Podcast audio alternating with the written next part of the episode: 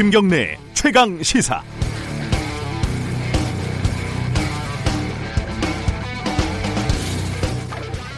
빙상계의 대부라고 불리는 전명규 한국체대 교수가 어제 기자회견을 했습니다.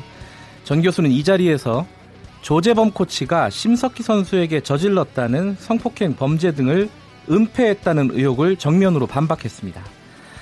그런데 저는 기자회견 내용과는 별개로 사소한 이유로 뭔가 매우 불편했습니다. 전명규 교수의 말을 그대로 옮기면 이렇습니다. 조재범 코치가 석희를 폭행해 왔다는 것도 저는 몰랐습니다. 석희는 어려서부터 조재범 코치에게서 배웠고 석희에게 상당히 미안하고 여러분에게 송구스럽게 생각합니다. 기자회견이라는 공적인 자리였지만 전 교수는 선수, 학생 등의 호칭도 없이 그냥 석희, 석희라고 반복을 합니다.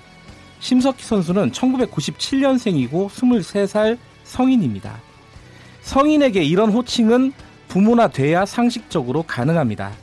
자신이 어릴 때부터 가르친 제자, 공적인 자리에서마저 이름만 툭툭 불러도 되는 아이들, 개별적인 인격체로 존중하지 않아도 되는 아랫사람, 맞아도 견뎌야 하고 극단적으로는 성폭행을 당해도 참아야 하는 존재, 그래도 되는 언제나 그래도 되는 대상.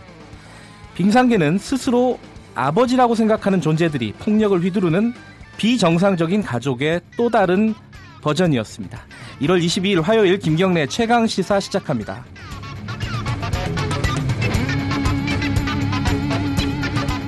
네, 주요 뉴스 브리핑부터 시작하겠습니다. 고발 뉴스 민동기 기자 나와 있습니다. 안녕하세요. 안녕하십니까. 이번 주 가장 큰 뉴스 중에 하나일 거예요. 양승태 전 대법원장 구속영장 영장 실질 심사 언제죠? 내일입니다. 네. 내일 오전 10시 30분 서울중앙지법에서 이제 열리는데요. 네.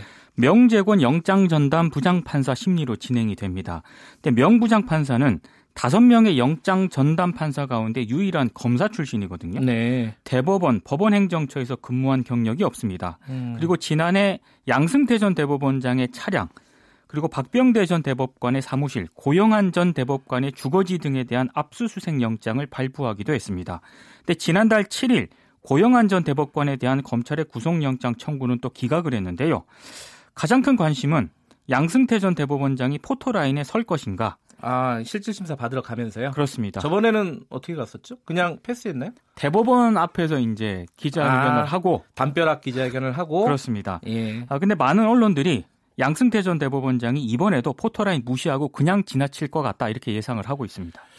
포토라인에 서서 사진 좀 찍고 가셔야 되는데 이게 아, 부담이 많겠어요 명재건 부장판사 그렇습니다. 네. 박병대 전 대법관도 내일 영장 심사 같이 받죠? 그렇습니다. 네. 이번이 두 번째인데요. 네. 허경호 영장 전담 부장 판사가 맞습니다. 근데 공정성 논란이 좀 제기가 되고 있는데요. 허 부장판사가요? 그렇습니다. 2011년과 2012년 서울 고등법원에 있을 때 강형주 전 서울중앙지방법원장이 재판장인 재판부에서 일을 했거든요. 예. 음. 근데 강형주 전 법원장은 2015년 박병대 전 대법관 아래에서 법원행정처 차장으로 근무한 적이 있기 때문에 네. 공정하게 심사를 할 수 있을 것인가 이런 비판이 제기가 되고 있습니다. 이 대법원 그리고 특히 법원 행정처 쪽하고 네트워크가 상당히 밀접하다. 그렇습니다. 이 허경호 영장 전담 판사가요. 그렇습니다. 네. 그리고 박병대 전 대법관과 관련해서 어제 자신의 후배 재판 진행 상황을 무단으로 열람해서 혐의가 하나 추가됐다 이런 소식 전해드렸잖아요. 네, 어제, 어제 전해주셨죠? 예. 네. 근데 검찰 조사에서 박 전 대법관이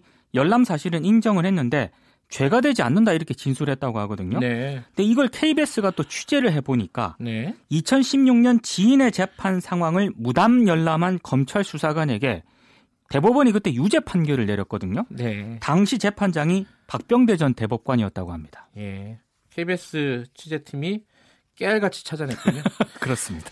그러니까 이게 또 내로남불 이런 이런 거네요. 요새 아, 유행하는 전형적인 예. 내로남불이죠. 예. 그 사법농단 때문에 징계를 다섯 명이 받았어요. 네. 그게 손방망이라는 뭐 비판도 있었지만은 네. 근데 이 사람들이 이, 이 징계마저도 취소해달라 이런 소송을 냈다고요? 대법원에 이제 징계 취소해달라는 소송을 냈거든요. 네. 근데 대부분 그 다섯 명의 재- 법관들이 받은 징계가 견책에서 최대 정직 6개월 처분에 그쳤습니다. 네. 근데 이분들이 어떤 그런 의혹을 받았느냐?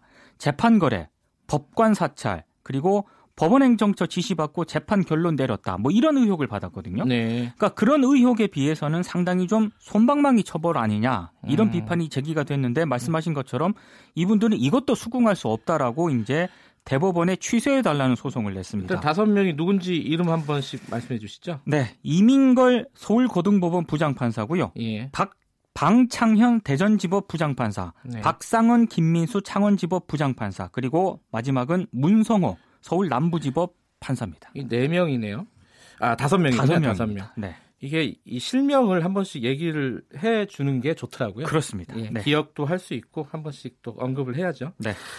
황교안 전 총리가 어, 통합 이게 좀, 이해가 잘 안 되던데 통합진보당을 해산한 사람이 누군가 이게 자랑을 한 건가요? 자기가 해산시켰다 이런 뜻인가요? 그러니까 그렇게도 해석이 될 수 있는 발언을 했거든요. 네. 어제 대구에서 열린 한 행사에 참석을 했는데 자유한국당 첫 당권 공식 행보로 행보로 이제 대구를 방문을 네. 했습니다. 근데 기자들이 대여 투쟁력이 검증되지 않았다는 우려가 있다 이런 질문을 던졌습니다. 네. 그러니까 황교안 전 총리가 어, 통합진보당을 해산한 사람이 누구냐 그 말로 대신하겠다 이렇게 답을 했거든요.